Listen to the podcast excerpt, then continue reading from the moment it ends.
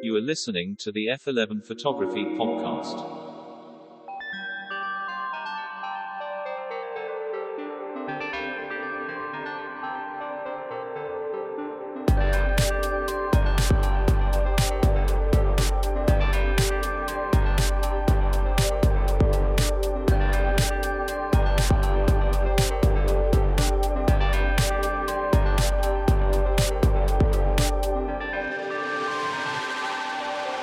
Chasers of light, to the purveyors of pictures, to all of you listening around the world, this is the F11 Photography Podcast.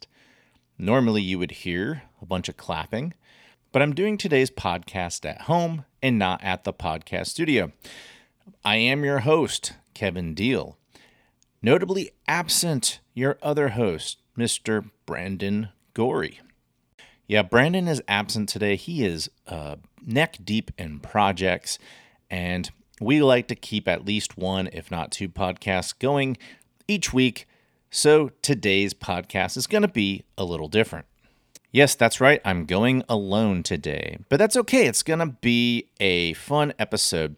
The theme of today's episode is going to be gear purchases that have made me a better photographer. I know there's a lot of people out there that say it's the photographer, not the gear. And that is true. However, there is gear out there that makes your life as a photographer a lot easier. So we're going to talk about that today. And I'm also going to talk about gear purchases that I was super hyped about that were big letdowns. But first, the sponsor. Harness the power of artificial intelligence with Luminar Neo.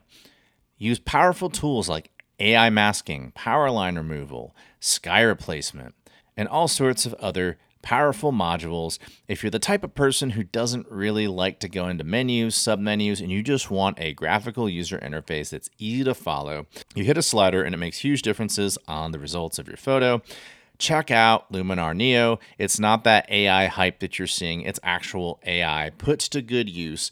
And it will help improve your photography uh, results, at least your editing results in post.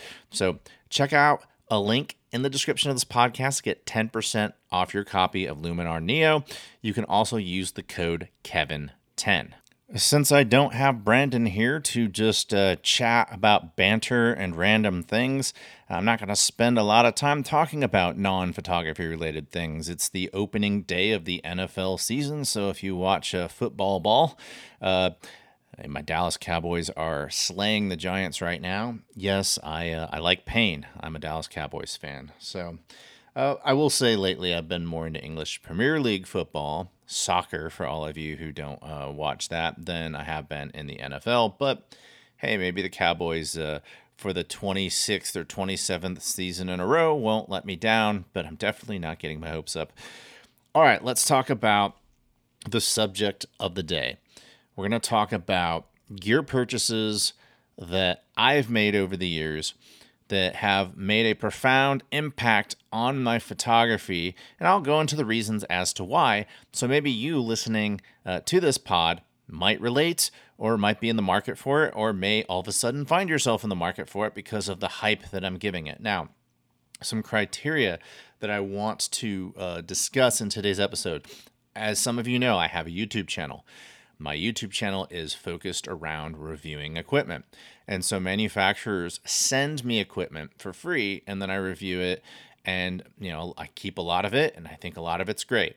I am not going to uh, I'm not going to name anything that I have been given for free in today's episode because I don't think that that would be fair. I'm going to talk about things I've actually purchased with my own money that have made a profound impact on my photography. You are listening to the F11 Photography Podcast. The first thing I want to talk about is a dry cabinet. Yeah, dry cabinet doesn't sound too sexy. You were probably thinking I was going to talk about some cool lens or some cool camera or something like that. We'll get to that in a minute, but I want to talk to you about why I think a dry cabinet is a good investment. First and foremost, you should have a special place to put all your equipment. And I see all too often on these YouTube channels, people just buy like these IKEA shelves and put their $3,000 lenses on it, and it totally makes me nervous. I want a very a secure place to store my equipment. I want a place that locks. And then I want a place that's climate controlled. And so these Rugged dry cabinets, uh, that's what I got is Rugged. I think you can get them at B&H. Uh, bought it with my own money. I'm pretty sure I bought it on Amazon about three years ago. And I have a really tall one. It's about uh, three and a half, four feet tall. And I keep all my uh, Canon RF lenses in it. Uh, I've never had any problems with fungus because it's dehumidified. It is incredibly dry in there. And I like it so much that I actually bought a second one. And so having something with the foam in there, it uh, has a shelving system. You can pull the shelves out. It has a light, it has a lock. Uh, that's definitely something that has helped me out as a photographer. Even though it doesn't sound like a sexy purchase, it's actually something that I would highly recommend. But let's move on to like a sexier uh, purchase. So the Fuji X-T20 it's a camera from 2017. It's like their entry level into the XT line.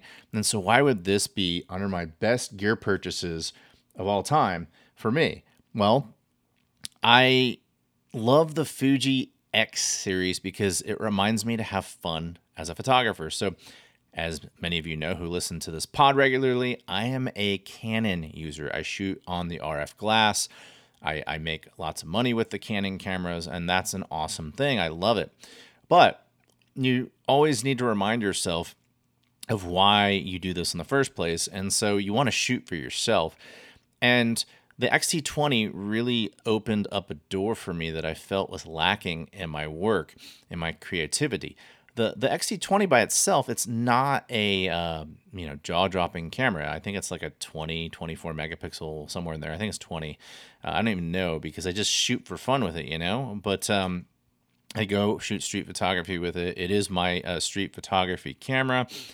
It's uh, also uh, a camera that I decided to convert to full spectrum. And for those of you who don't know what that is, uh, so every camera, when it's made, can see all the visible light, Roy G. Biv, everything we see with our eyes. But those sensors can also see uh, infrared and they can also see ultraviolet. Now, manufacturers will put what's called a hot mirror filter on your sensor to filter out the infrared light and to filter out the uh, ultraviolet light. And the reason they do that is because uh, you can see visible light better. So, you know, 99.999% of you who buy cameras, you buy cameras to shoot visible light. You go out and you shoot things you can see with your eyes.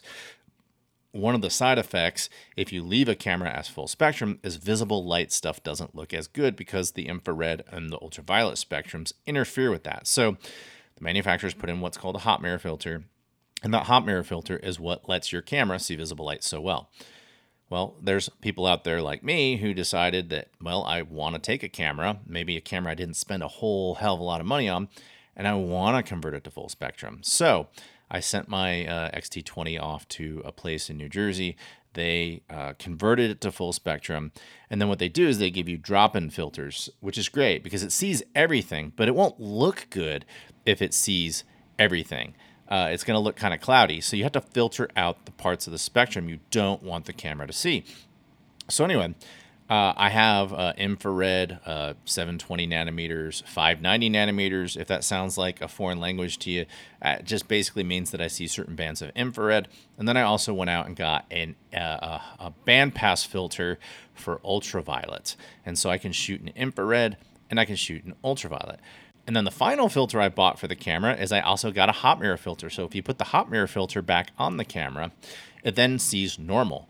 And so it's just a fun camera. Like I can take it with me on vacation. It can be my vacation camera. And then if I decide I want to be super artsy and shoot infrared in a place like Italy or maybe I'm in New York or something like that and I just want to see a place that you know you've seen a million times. And that's that's actually one of the reasons why I fell out of uh, out of love with landscape photography is you know you go see your friends go to um, Yosemite and they take the same picture of that waterfall that everybody takes a picture of, or they go to um, Horseshoe Bend and they all pull out their ultra wide and they take a shot of Horseshoe Bend. And so I found I fell out of love with landscape photography, and one of the ways I'm falling back in love with uh, landscape photography is by shooting it in infrared because there's not a lot of that out there. And and so my XT20 has really helped me out in that regard. And so that's why I find it to be one of my best gear purchases. I really just purchased it to get me into Fujifilm because uh, I thought that it looked like a really cool system to get into for shooting for fun, and it still is. I actually now own an XH2. At one point in time, I owned an XS10, and I currently own a GFX 100S. So my Fuji X-T20, I would argue, uh, is one of the best purchases that I've ever made. Now let's move on to uh, one of my next purchases that I'm super uh, fond of, and that is the Spider holster. Now, if you're not familiar with Spider holster, uh, that's something that I actually uh, became hip to at WPPI this year. So I was in Las Vegas, you know, walking around the exhibit hall, trying to find some cool new products. Of course, I'm hitting up uh, vendors to review stuff for my YouTube channel, and I came across Spider.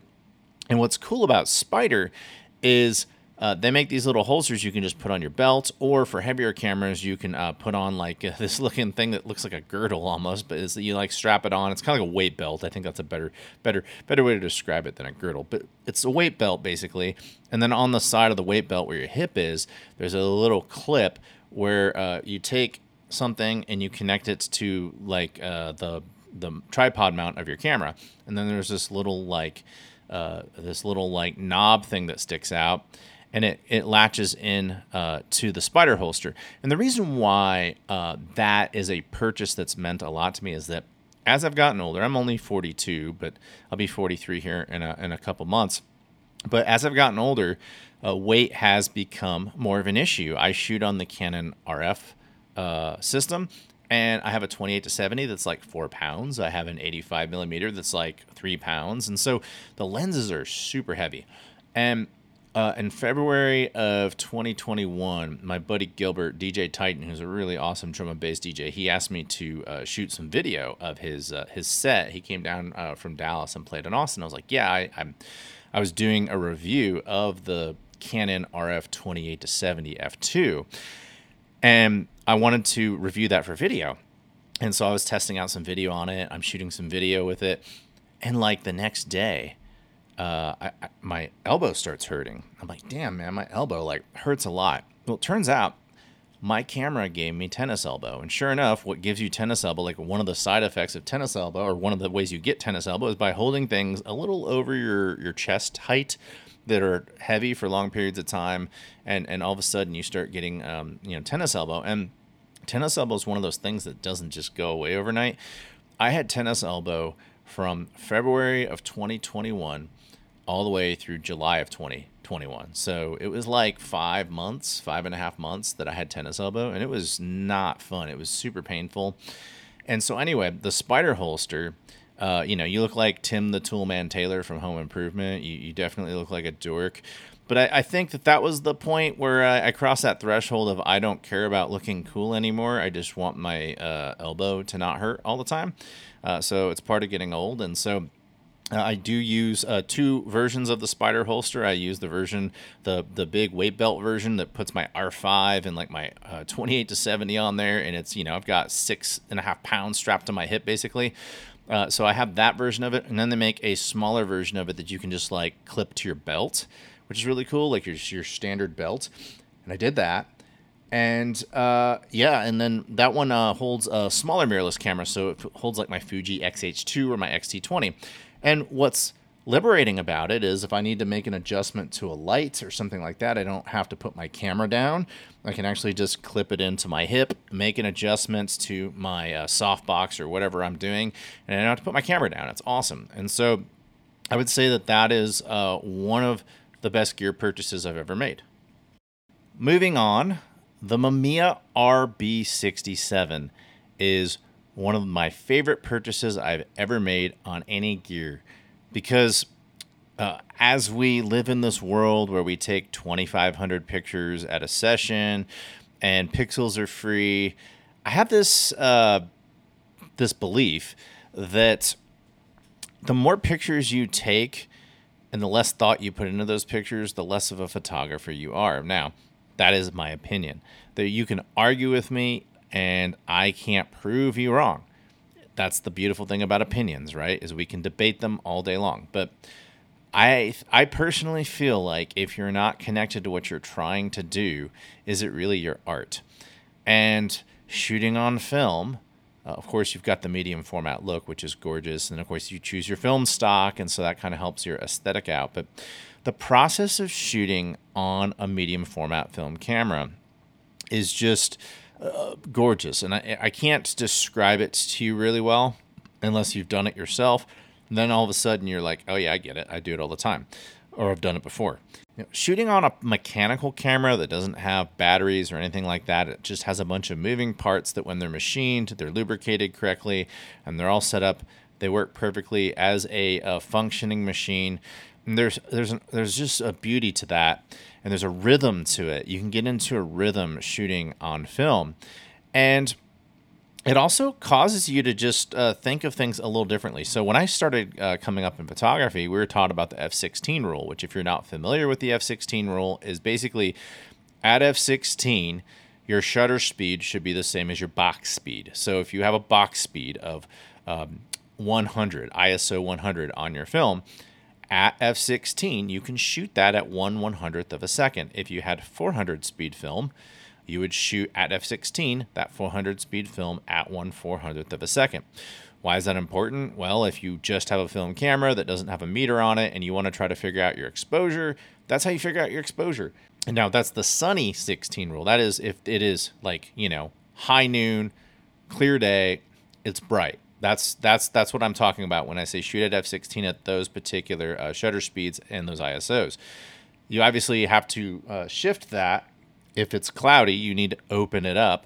Like just slightly cloudy, you would open that up a stop, basically. So you'd make it a stop brighter. And if it's like a overcast day, you'd actually make that about two stops. And so, uh, and then if you're also on the other side of that, let's say it is a high noon, but you're also shooting in snow.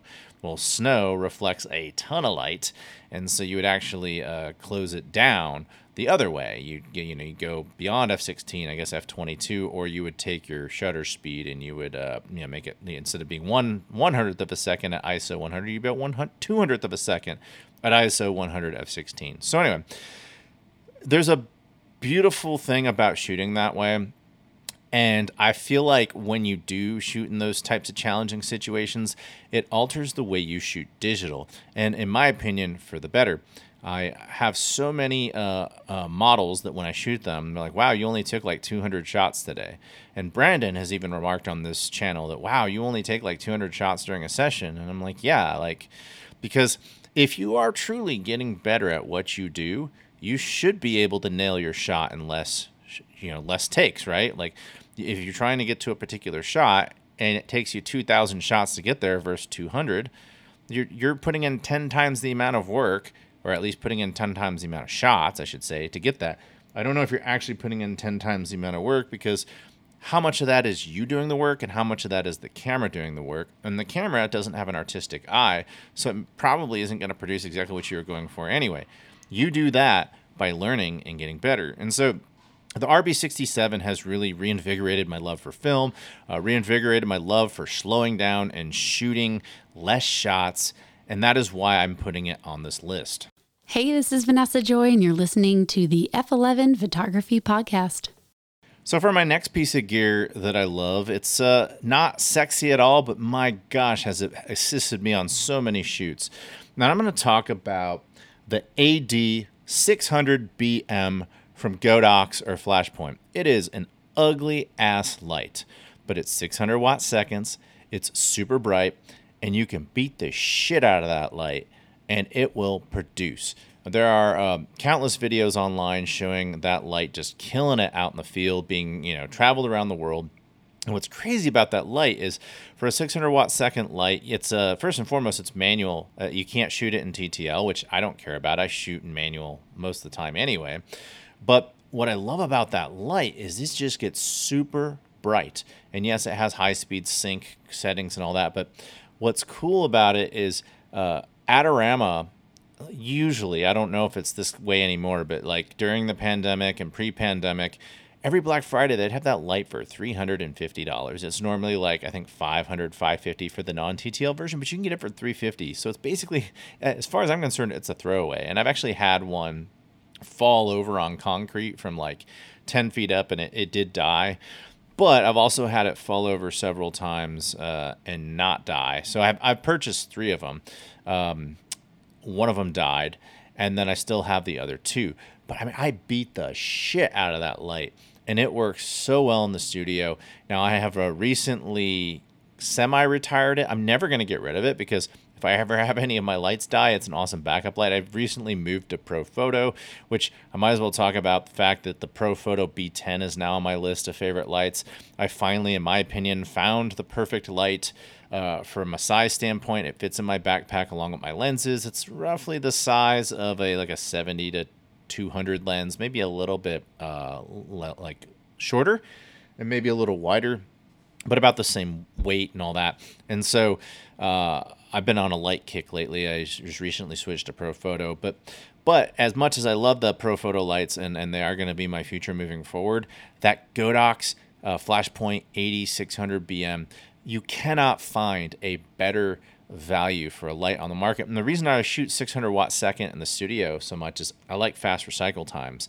And so if you're shooting at 600 watt second, uh, you can stay down at like a quarter power, uh, even if you're shooting at f8, f11, and that light just you know fires, fires, fires. And there's not. I don't think I've ever had a misfire on that light, and I've had that light for gosh, uh, four or five years now, and I mean, now, I, like I said, I have multiple of that light, and I've had them for four or five years, and I've only lost one, and that wasn't because of the fault of the light. The damn thing fell, whatever, 10 feet over onto concrete, because I have uh, stained concrete floors at my studio. So, uh, AD 600 BM, badass if you're looking to get into uh, off camera flash and you want to like go out and overpower the sun temporarily that's the flash to do it. It's not super light, but man, that thing is like a weapon. It is. It's kind of like my RB67. Like uh, most of the time, whatever it runs into, unless it's concrete, it's gonna win. So, Godox Flashpoint AD 600 BM.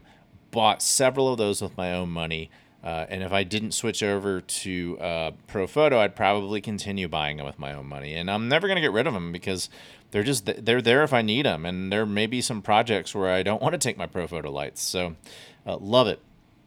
Moving on, probably one of the biggest uh, purchases I've made. Not it, it wasn't that expensive. It was like thirty or forty dollars.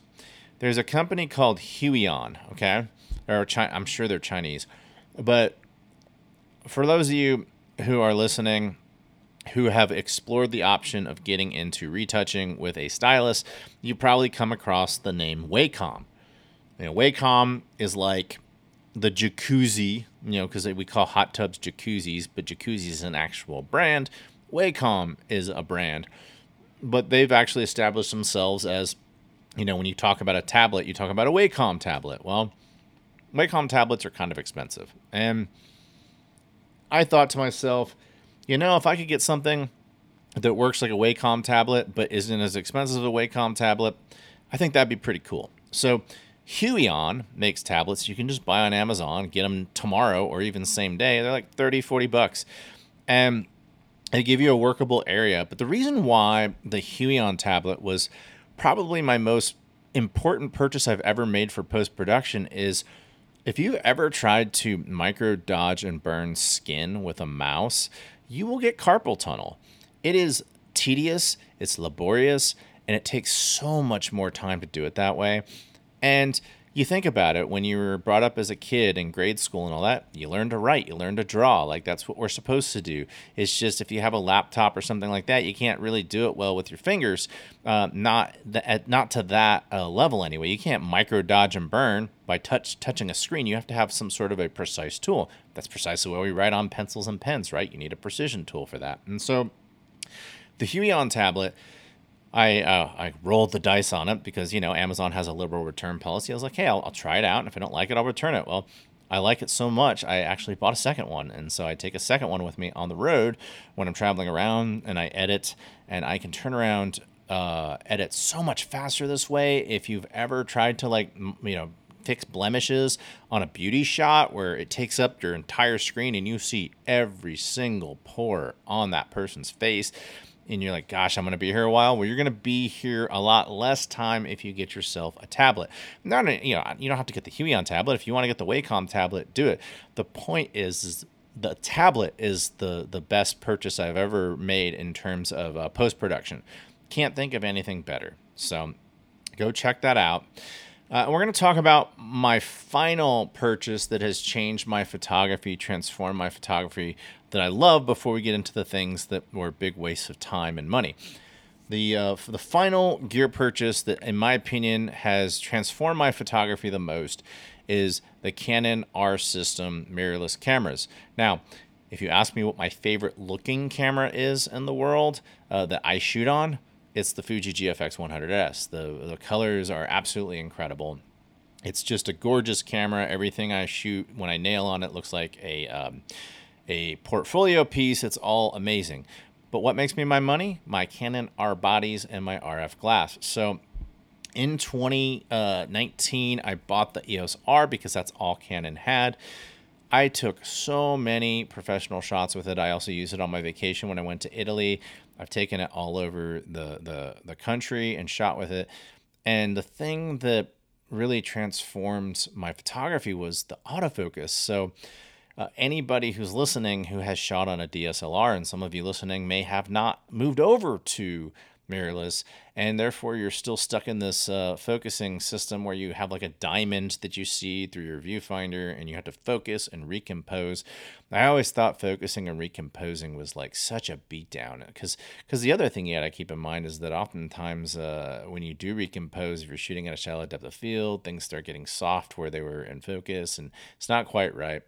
Uh, focusing and recomposing has flaws. It's not uh, it's not like a perfect method, but it does get you through uh, some some some issues if you are on a DSLR as far as uh, you know trying to get your focus right. And so mirrorless, you don't have to worry about that. You have edge to edge focusing points, sometimes upwards of a thousand focusing points. And of course, with Canon R, they have this really cool thing called uh, touch and drag, where if I put the viewfinder up to my eye I can just take my thumb and drag it all over the uh, LCD screen on the back and it'll move my focusing points. And of course, that's if the autofocus, which on my R5 is a cheat code, doesn't like find the eye uh, to begin with, which it almost always does. The only time that ever gets kind of fooled up is if I have um, like a tree branch in front of someone's eye and the branch is moving in front of their face and I'm trying to shoot through the branches. Sometimes they can trip up the autofocus, but in general, moving over to the Canon R series has transformed my photography, and it's it's one way that uh, it has transformed my photography is because even though I still get in my head and I, I get really caught up on settings, there's less stuff to distract me from focusing on settings because the autofocus is so good. And so a lot a lot of times I can just hold down the back button focus and it'll lock onto the eye and I'm like, cool, I don't really have to pay attention to my focus anymore. And then I just look and make sure my exposure settings are good. I hold it down. I'm like, cool, all that's locked in. Now all I have to pay attention to is composing my shot directing the subject or the model. And then that's what the camera does for me. And so I would say that, you know, probably in the last uh, decade, the biggest purchase I've made is going to mirrorless. And of course, if you uh, are on a Nikon DSLR or you're on a, you know, I don't want just just Fuji hasn't made DSLRs. They got into the mirrorless game, I think. I don't even remember. But um, if you're on another camera body that's a DSLR and you're looking to get into uh, mirrorless, I mean, most people have done it, but if you're one of those like stragglers, like it really is one of those things that can transform uh, the way you know everything works. Now, I have heard some people complain that oh, I like looking through an optical viewfinder. I don't care. I like electronic viewfinders. In fact, I prefer electronic viewfinders because of all the extra information it can give me.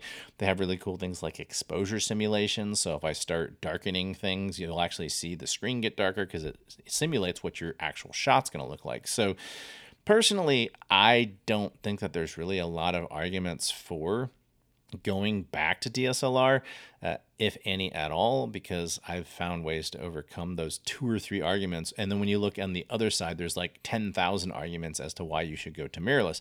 Uh, mirrorless is also pushing boundaries. Uh, so Canon, uh, because of the flange distances, of uh, of where the sensor is and all that, Canon is actually able to make lenses that they weren't able to make before. So like the RF 28 to 70 f2, before you could only make a 2.8, a 24 to 70 2.8, but you're actually able to squeeze an extra stop of light out of a new lens, and the reason why is because of that flange distance.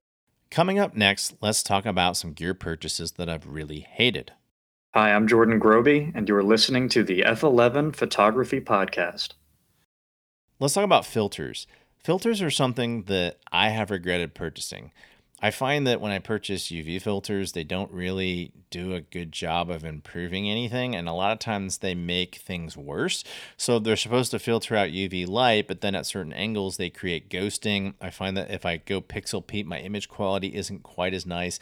And you know, you have to go out and buy a really super expensive UV filter, and even then the ghosting still occurs. And then you know, a lot of those color correction filters and all that, there's a reason why when you go out and you buy one of those packages on Amazon, maybe you go out and you buy a lens that vendor throws in one of those little uh, those little packs with the fake faux leather. And then when you open it, there's a bunch of saran wrap filters in there. I mean, those are dirt cheap garbage filters and they're not going to improve your photography.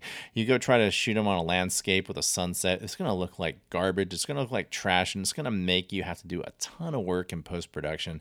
And so, unless you're dropping you know, 100 $200 on a filter, oftentimes it's not going to help you out. Now, there are exceptions. All my infrared stuff takes filters. All those filters are $200 a pop. And yes, they do improve things and they do make things better. I have uh, variable ND filters that are a couple hundred dollars that I use from Freewell, and those are awesome. But I find that in general, UV filters don't do a good job. And one of the biggest arguments I hear people make to buy UV filters, I do not subscribe to them. That is that it protects your lens in case you drop it. And I'm going to give you an example as I move into one of my other purchases that totally didn't pan out. And it's pretty much any backpack I've ever owned. I'm the type of person that does a ton of research. I figure out what I want. I don't really have a lot of uh, purchases on this list that I, I regret. I have way more things that I love, and I had to really whittle that down. And that took forever. I also spent a ton of time trying to think of things that I regretted getting, and it wasn't that long of a list. But one thing that I always seem to fall out of love with is backpacks. And to this day, I've never found a backpack that perfectly suits me. It's why I've been using the same backpacks for the last four or five years. It's not that I, I love them, it's that I settled on them. And one thing that I found that I don't like about a lot of backpacks is they try to put all these secret side compartments in, or they'll put like a double layer, like it'll be like a double deckered backpack where there'll be like compartment A, compartment B, but if there's a little bit of gap, things from compartment compartment A can slip into things into compartment B and and it's actually really uh, hurt me. And so I want to tell one story. Uh, my father and I we went on a uh, trek to the American Southwest. We decided we wanted to do the Four Corners. Uh, so we did a gorgeous uh, October trip where the leaves were changing colors in the Rockies. We went out to Navajo land and we saw wild horses, wild stallions running around in the Badlands and very sacred Navajo places. We, we, we saw all sorts of beautiful stuff. And when this trip concluded, we were driving back toward Texas and we stopped in Santa Fe.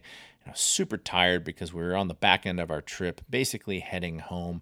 It was the day, like second to last day of like a, I think it was like a 13 day trip or something like that. And so we're at our hotel and you know i had this thing where it's like oh i have the side compartment. It's really cool. And you know we'll pull over and i'll open it up you know just gr- grab my camera and pull out of the side compartment and take pictures. Because you know you, you, start getting lazy toward the end of the trip. You don't want to keep getting out and seeing every little thing. And uh, so i was like all right i'm gonna i'm gonna like have my side compartment there and i'll just pull my camera out real quick and i'll try to shoot things from the car. So we get to our hotel and i'm like all right i'm really tired. Let's go to our hotel room I put on my backpack and and yeah, this uh, 70 to 200 F4 IS just rolls out of my bag and drops three feet straight down onto a asphalt parking lot. And i just look and i'm like ah shit. So i pick up that 70 to 200 and my uv filter that's supposed to protect it is cracked and so is the front element. So it didn't actually protect it from a very benign three foot fall. It wasn't a violent fall. It just like fell kind of straight down and hit the ground. And I can hear stuff rattling around in it. Anyway, not only did like the IS get shot on it and everything else, it was like completely shot. I could not even get the front element off. And it, when I got home, I basically just had to like jam the whole, I basically broke all the front glass off. It was just a big disaster. And so my, my takeaway from that is that uh, UV filters do not protect your lenses. If they have something like image stabilization in them, uh, that's not going to be protected by uh, a front element either, right? And so it basically turned into a paperweight. I sold it to some guy in China on eBay for like two hundred dollars for parts. It was that was the best I could do. So uh, anyway, I had to tie those two together because faulty backpacks proved to me also that UV filters do a shit job of protecting your lenses. So my takeaway from that was don't buy UV filters. Instead, buy warranties or have insurance, and then don't put the filters on there so you can squeeze every last drop out of your lens. So I mentioned the Godox Flashpoint AD 600 BM is one of my best purchases I've ever made, and that's true. But they also make the AD 400 Pro, and that actually goes into one of the worst purchases I've ever made. And it's not because the light is shit, it's because they decided to make a smaller battery for it.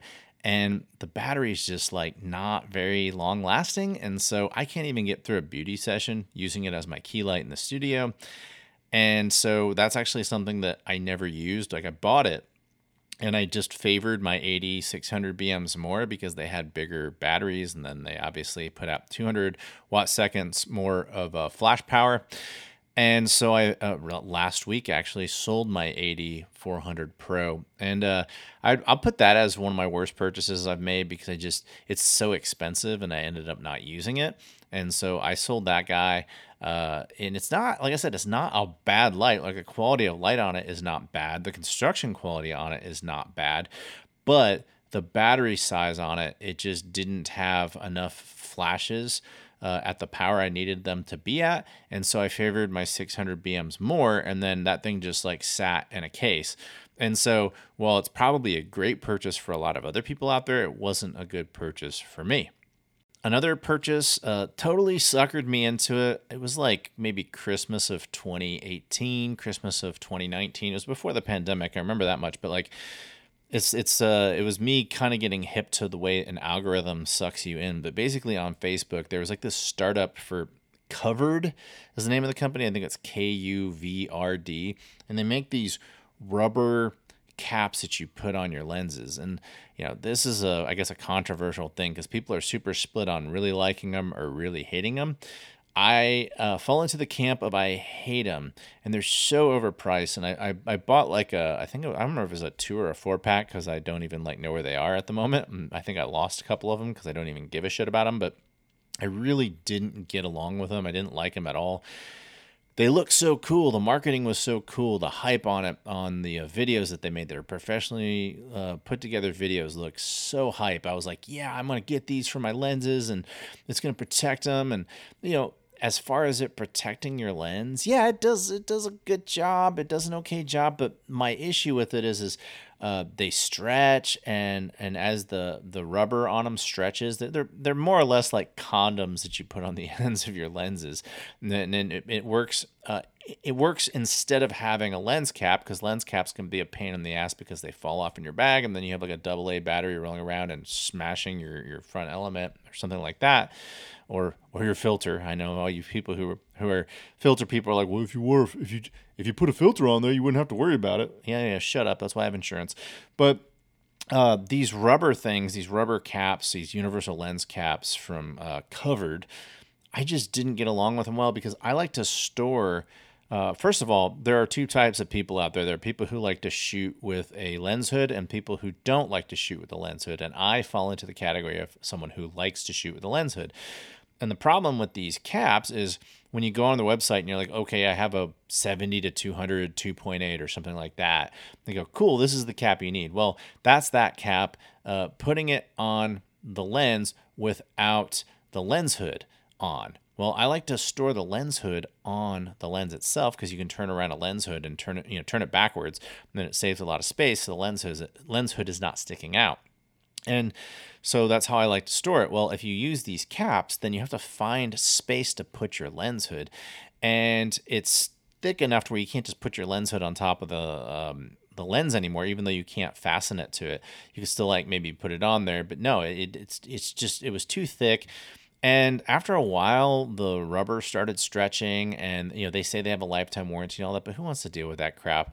Anyway, it got to the point where it's just like these are just a big waste of money for me. I ended up not using them. Uh, I totally bought into the hype, and that's on me. You know, I got I got to learn from that. But let's conclude today's episode talking about my worst purchase ever.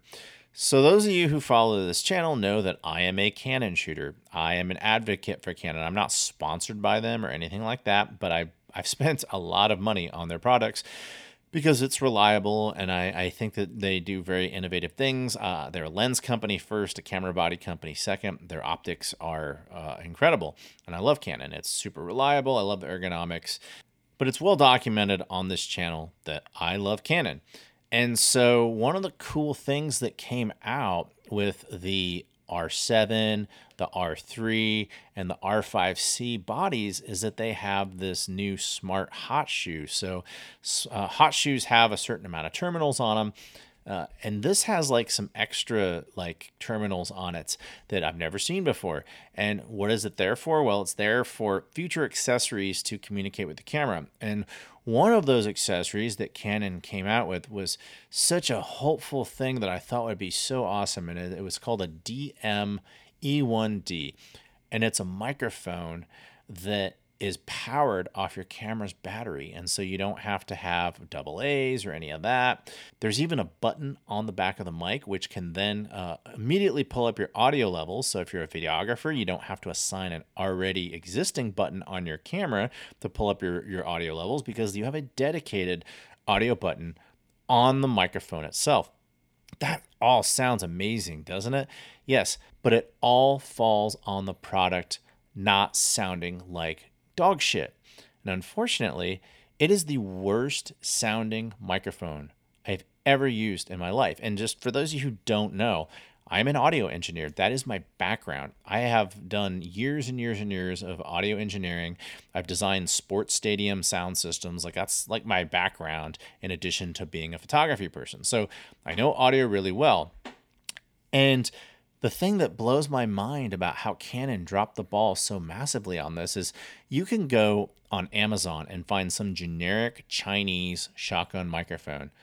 Uh, you know, that, that rivals like a, a Sennheiser MKE or maybe a Rode mic, uh, something that's kind of a, a knockoff of that. And those knockoff microphones actually don't sound half bad. They don't sound as good as a Sennheiser. They don't sound as good as a Rode, but they sound like, let's just say they sound 80 to 90% as good. This DME1D, like it sounded, I shit you not, like 40% as good as any other microphone on the market. And of course, because this is proprietary microphone, it ended up costing the microphone was like $100 more. I think it was like three, 350, maybe even $400. I don't remember because I returned it. But it's one of the only Canon products I've ever purchased that I've returned outside of I purchased a 85 f2 lens because I wanted to go to 1.2. I returned it because I wanted that extra uh, that extra depth of field, that narrow depth of field. But the DME1D from Canon, I shit you not, it is a terrible sounding microphone. And I do have a, uh, a review I, I did of it on YouTube if you really want to go listen to how bad it sounds. But like, I could not you know, with all my years of audio engineering, I could not get anything to sound really good through that microphone. Everything sounded mediocre at best, and a lot of times it just sounded like trash. That does it for today's episode. I thank each and every one of you for sticking around. It's a little different format today with no Brandon. I apologize, but uh, he will be back and he may even do some pods of his own down the road where he just does a solo pod. Uh, but we will be uh, in the studio uh, later this week and we'll be doing a few pods for you all. I'm also going to be doing another solo pod uh, because they're about to release a new Fuji GFX 100. And so look out for that. But until next time, chase light not algorithm.